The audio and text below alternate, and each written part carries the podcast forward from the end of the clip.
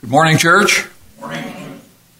In Bible class, we have been studying the book of Hebrews, and most recently, we've been studying in chapter 11.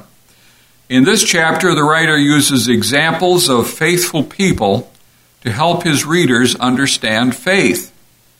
There are two women that are mentioned in this chapter, this list of the faithful. The ladies' class is studying the women of the Bible, and I know from listening to Nina there are way more than two. I wondered how it happened that these two were selected by the Hebrew writer.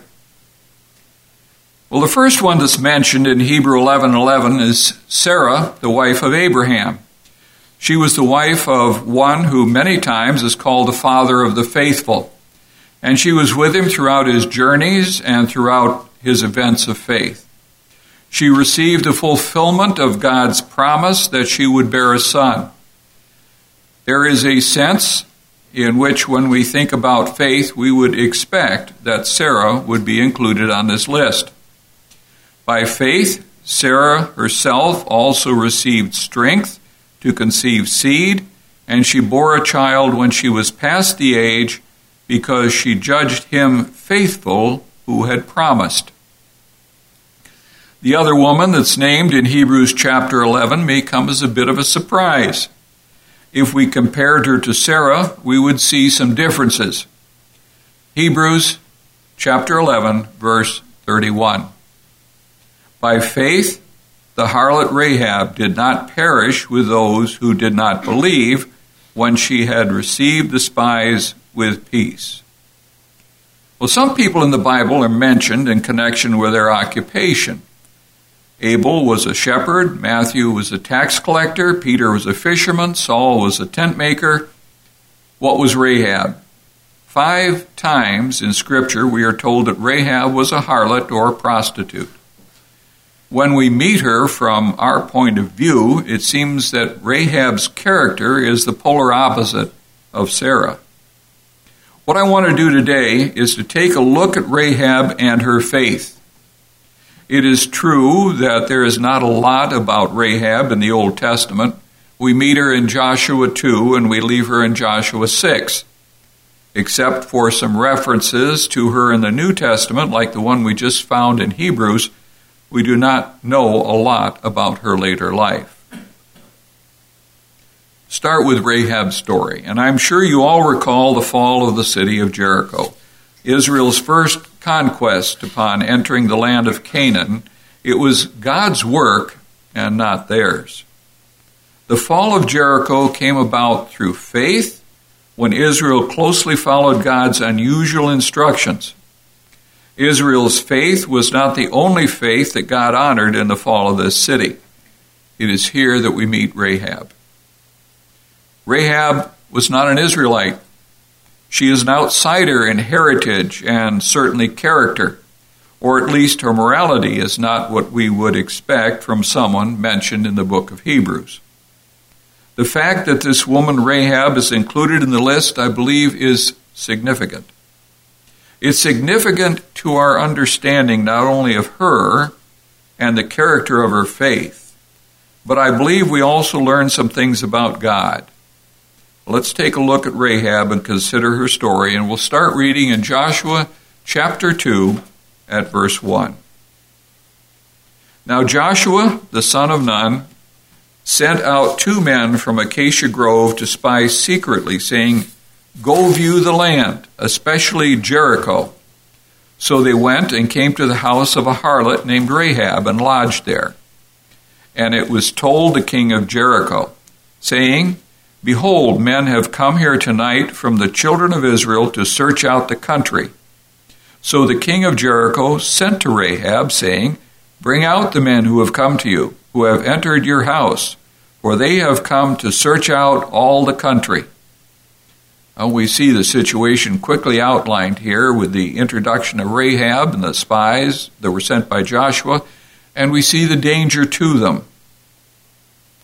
When we looked at individuals in Hebrews chapter 11, there has always been a clear indication that they had faith. And not only that, but in the context of explaining their faith, we have seen how their faith was tested. They exercised their faith in a practical, outward way, so that not only do we recognize their faith, but that their faith produced obedience. That's also what we find here in terms of the faith of Rahab. We quickly see that Rahab was put on the spot by the king of Jericho to make known those who had come into her house. I wondered how these men ended up in Rahab's house. Why were the spies who were sent by Joshua at the house of a prostitute? Well, the Bible does not tell us how or why they were there. Scholars have expounded on this question, and one of the most common ideas is that Rahab ran something akin to an inn or house of convenience, which provided accommodations. God knew her heart and her budding faith. There was, in the confines of the city of Jericho, living on the walls of that city, a woman who could be touched by the knowledge of God and by the proclamation of what God was going to do to that city. Her faith would be tested. We notice that Rahab is the only person who is named in all the city of Jericho. When God gives us an account of the fall of that great fortified city, it mentions the king, but it does not say who he was. There are no statesmen, no warriors, nobody else in the city of Jericho that God sees fit to name except Rahab.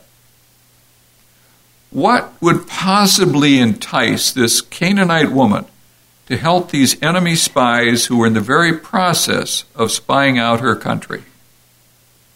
I believe there's only one answer to that the biblical answer. The biblical answer is faith. That's what we've seen about all these people in Hebrews chapter 11. Why they did what they did was because of faith. Well, let's look at the response of her faith. She answered the request of the king, and we're now in Joshua chapter 2 at verse 4. Then the woman took the two men and hid them, and she said, Yes, the men came to me, but I did not know where they were from. And it happened as the gate was being shut when it was dark that the men went out. Where the men went, I do not know. Pursue them quickly, for you may overtake them. And then in parentheses it says, But she had brought them up to the roof and hidden them with the stalks of flax which she had laid in order on the roof. She answered the request of the king and said, Yep, these men came to me, but I did not know where they were from. And as the gate was being shut at dark, they left. I don't know where they went. Then she suggests that perhaps the spies could be overtaken if the men from the king went after them right away. Interestingly, the king's representatives were easily deceived by Rahab. Perhaps this indicates that the king himself considered her to be a dependable person. Well, we recognize immediately that Rahab lied when she said she did not know where the men were. She had hid them on the roof. Of course, that immediately raises the question does God condone her lie? Does the situation justify what she did? Is that what's being taught? Is it okay to lie as long as there is greater good to come as a result of it? Does God not care that she lied because she was able to save the spies? Interesting question. But for now, remember that Rahab is commended in the Word of God not for her immorality, harlotry, or falsehood, but for her faith. Her faith is what we'll focus on this morning. What prompted her to take the position of being on the side of Israel rather than on the side of her countrymen. She expressed her faith in the words of verses 4 through 6 by her willingness to be on God's side. And she was taking an enormous risk standing up to the king and the militia and lying to them about where these men were. If she were found out, if those men were discovered where she had put them, she would have been in grave peril. After the men of Jericho had left, Rahab then goes up to the roof and speaks to the spies. We're at verse 9. And said to the men, I know that the Lord has given you the land, that the terror of you has fallen on us, and that all the inhabitants of the land are faint hearted because of you.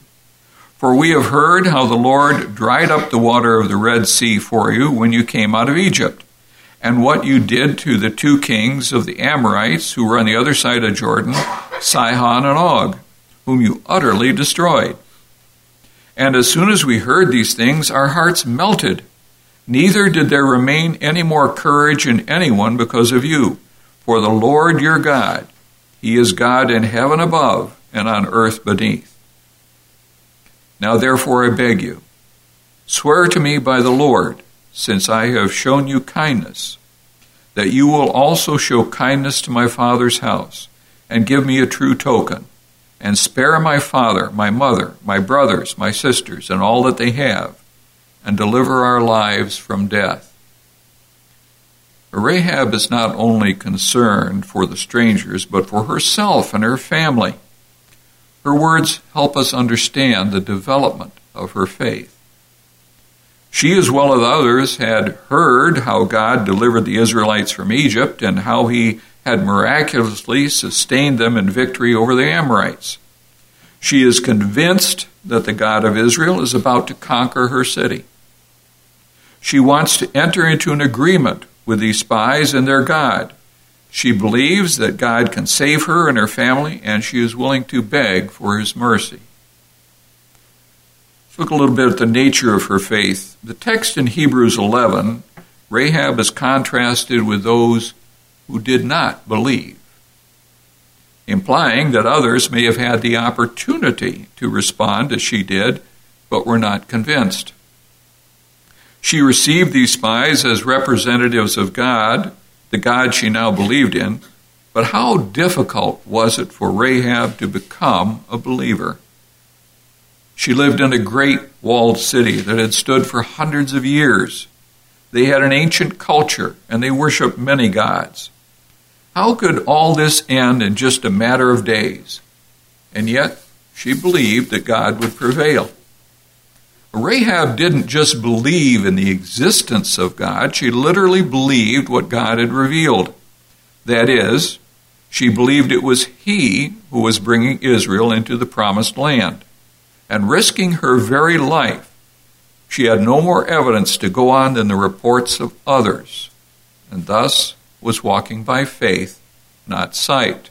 As it says in John chapter 20 at verse 29 Blessed are those who have not seen and yet have believed.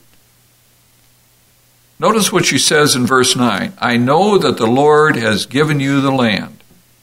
How does she know that? She didn't see the armies nor had opportunity to assess the military prowess of Israel firsthand. Yet she says, I know that the Lord has given you the land.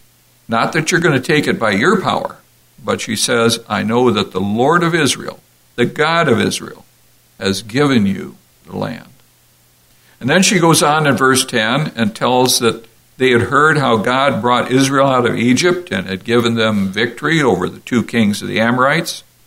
She says, When we heard these things, our hearts melted. For the Lord your God is God in heaven above and on earth beneath. And then Rahab asks that they spare her and her family and deliver their lives from death since she protected them.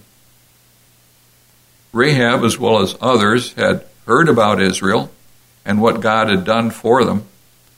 She was absolutely convinced that the God of Israel could conquer cities, tear down walls, and reach the enemy.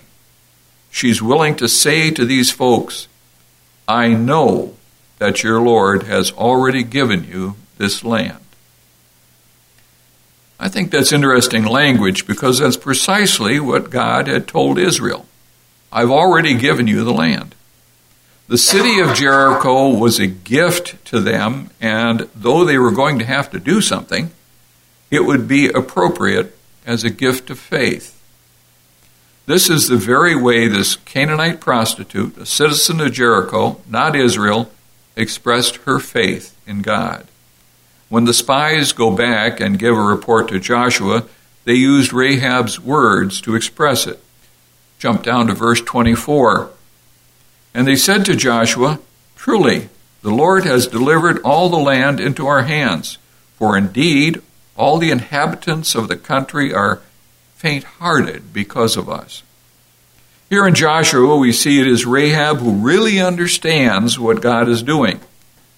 In Hebrews 11:31 it says by faith the harlot Rahab did not perish with those who did not believe when she received the spies with peace.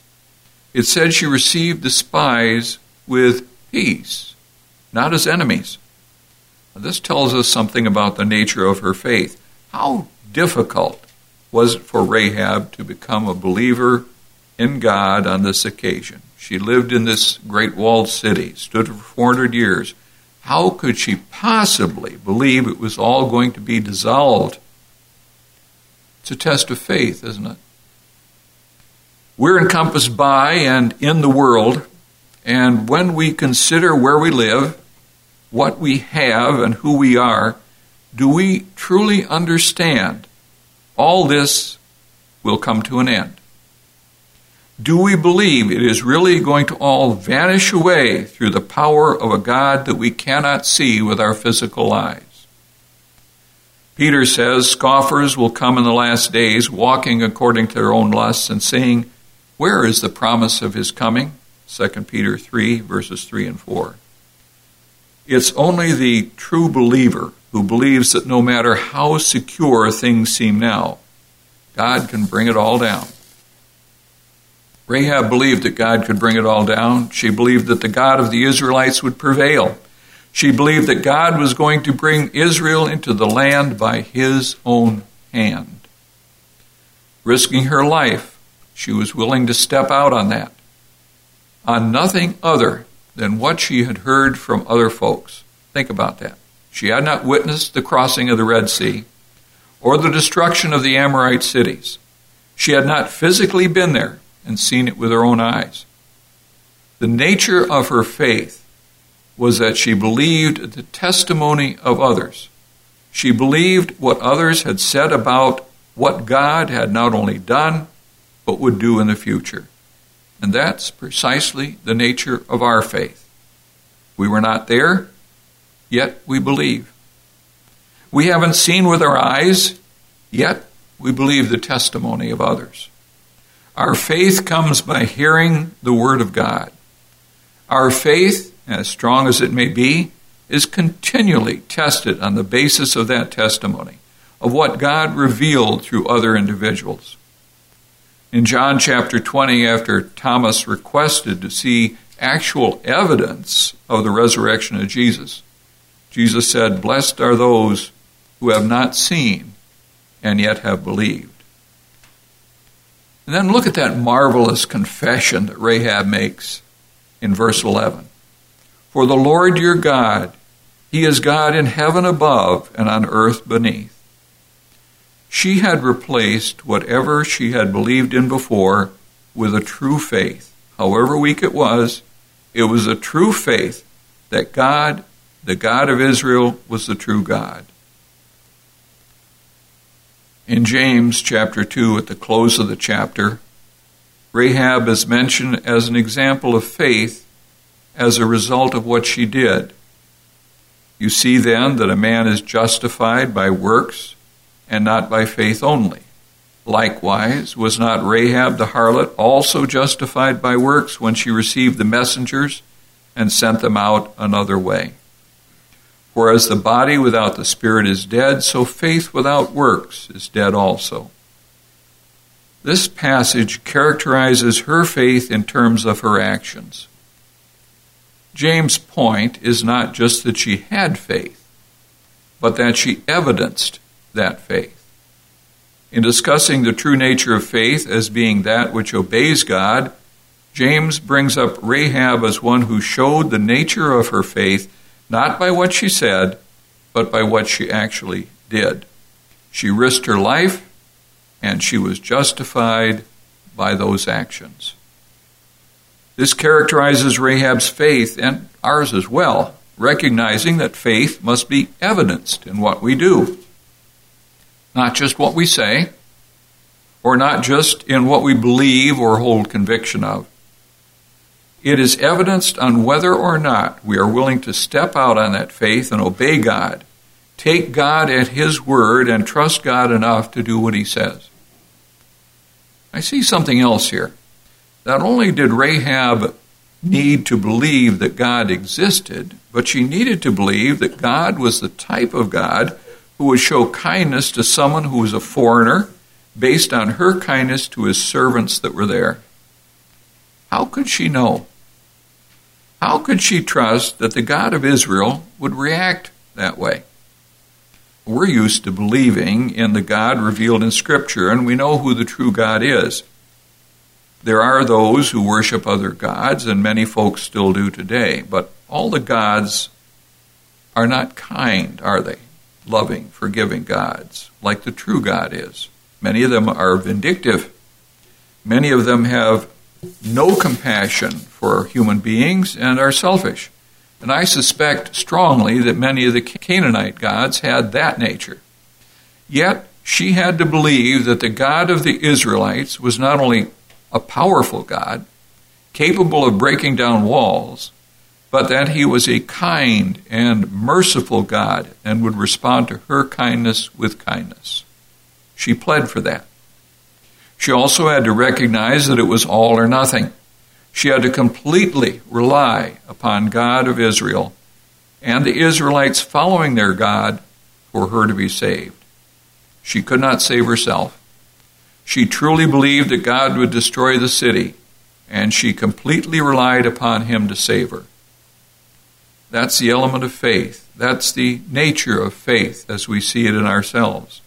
It's not that we do a little and God does the rest. It's that God does it all. We must completely put our trust in God and rely upon Him for everything physically and spiritually that we have.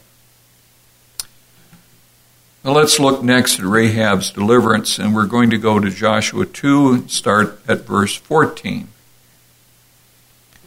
So the men answered her, our lives for yours, if none of you tell this business of ours, and it shall be, when the Lord has given us the land, that we will deal kindly and truly with you. Then she let them down by a rope through the window, for her house was on the city wall. She dwelt on the wall. And she said to them, Get to the mountain, lest the pursuers meet you. Hide there three days until the pursuers have returned. Afterward, you may go your way. Then the men said to her, We will be blameless of this oath of yours, which you have made us swear, unless when we come into the land, you bind this line of scarlet cord in the window through which you let us down. And unless you bring your father, your mother, your brothers, and all your father's household to your own home. So it shall be that whoever goes outside the doors of your house into the street, his blood shall be on his own head and we will be guiltless. And whoever is with you in the house, his blood shall be on our head if a hand is laid on him. And if you tell this business of ours, then we will be free from your oath which you made us swear. Then she said, According to your words, so be it. And she sent them away, and they departed, and she bound the scarlet cord in the window. They made a covenant with her for her family's deliverance. And this also helps us understand the nature of faith. In the context, there were things that she had to do to respond out of faith in order to receive deliverance. She was now one who had faith in God, and she was included in the list in Hebrews 11 because she met those conditions. She and her family had to tell no one of the spies' activities or plans. She had to convince her family to come to her home and remain there throughout the invasion. She had to leave the scarlet cord in her window until it was all over. If she failed to do all of these things, would she have been saved? What does that tell us about faith and obedience? Then she said, According to your words, so be it. That is the voice of faith. That's what people say to God when they recognize they must rely upon Him and truly believe in Him. Whatever you say, God, so be it. Doesn't matter what it is, I'll do it. I have faith in you. I trust in you. Turn with me now to Joshua chapter 6. Can you imagine Rahab's thoughts as she saw the Israelites circling around the city for those six days? She never took down the cord. She never went back on the agreement. She alone understood what was going on outside her city walls, who was really orchestrating this, and what was going to happen in the days to come. That is the nature of faith. We live in a world of people who do not understand what's going on. They don't know why they're here, what they're doing, or how it's all going to end. People of faith watch God working every day and realize what's really happening. They never quit trusting God, even though others ridicule their faith and how they live. They are called silly and naive. People of faith recognize it's all going to turn out the way God said it's going to turn out. I'm now at Joshua 6, verse 22. But Joshua had said to the two men who had spied out the country, Go into the harlot's house, and from there bring out the woman and all that she has, as you swore to her. And the young men who had been spies went in and brought out Rahab, her father, her mother, her brothers, and all that she had. So they brought out all her relatives and left them outside the camp of Israel. Think how happy she was when she saw them at the door and it turned out just as they said it would. Think how happy we will be when this world comes tumbling down and we see Jesus and he says, Come, you're coming with me. The reason that will happen is because of our faith. It says in verse 25, And Joshua spared Rahab the harlot, her father's household, and all that she had. So she dwells in Israel to this day, because she hid the messengers whom Joshua sent to spy out Jericho. I suspect that tells us that she was not an outsider anymore. She was one in the family of God as much as if she had been born an Israelite because of her faith. One thing that stands out to me is that Rahab was saved by grace through faith. Things that made this outsider and insider had no claim in what she was before, not what she did for an occupation or where she lived or her heritage. Rather, it had to do with whether or not she truly believed God at the point of her obedience. The exercise of God's grace was in response to her faith. She was saved like you and I are saved spiritually today by God's mercy through our faith. We mentioned that she had lied in the process, and certainly God does not condone lies. She was a prostitute at the time. I would suggest that she could have not remained a prostitute and remained a faithful member of God's family. In order to be included in the list of Hebrews 11, something has to change. God did not condone her immorality or her dishonesty, but he did reward and respond to her faith. This also tells me that God is able to look inward, see faith wherever it can be found, and challenge it on levels you or I do not. So, who was Rahab? Was what we find here in Joshua 2 and 6 just a side note in the whole history of Israel? I don't think so. I think it's more than that. At one time, she was an obscure prostitute in a doomed city. In the end, after God's deliverance, she became more. Joshua 6 tells us she would continue to live in Israel. We find she's mentioned again in Matthew chapter 1 verse 5. Salmon begot Boaz by Rahab. Boaz begot Obed by Ruth. Obed begot Jesse. I notice in this one verse that both Rahab and Ruth were Gentiles, and both are mentioned through inspiration in the writings of Matthew of the genealogy of Jesus Christ. The story of Rahab is a story of hope. It's the story of someone on the outside who expresses faith and comes inside through the power and the grace of God. It doesn't matter where you're from, it doesn't matter what you've done or how you are living your life. God can deliver you. Do we have and exhibit the faith of Rahab? There are a lot of folks who would never sell their bodies for money or involve themselves in such immorality, and yet they do not have the faith of this woman. They are not willing to risk anything based upon faith. God does not disappoint those who express their faith and obedience to Him. Rahab's story is really a story of hope. Jesus says, He that believes and is baptized will be saved. He who does not believe will be condemned. Our obedience to God and the practical aspect of our lives comes as a result of faith and our confidence that we place within it. It begins with faith it begins in that confidence, and sadly, the person that does not believe has no other destiny than to be condemned by God and to face His judgment. Well, we learn from the New Testament how to be saved. We need to hear the Word, the testimony of others, believe in Jesus, repent of our sins. We must confess our belief that Jesus is the Son of God and be baptized for the remission of our sins. If we follow these steps, the Lord adds us to His church. Perhaps there is someone in the assembly today with the need to be buried with Christ in baptism. If you have faith like Rahab, we urge you to step out, come forward, and be baptized. If anyone has that need or desires the prayers of faithful Christians on their behalf, we encourage them to come forward while we stand and sing.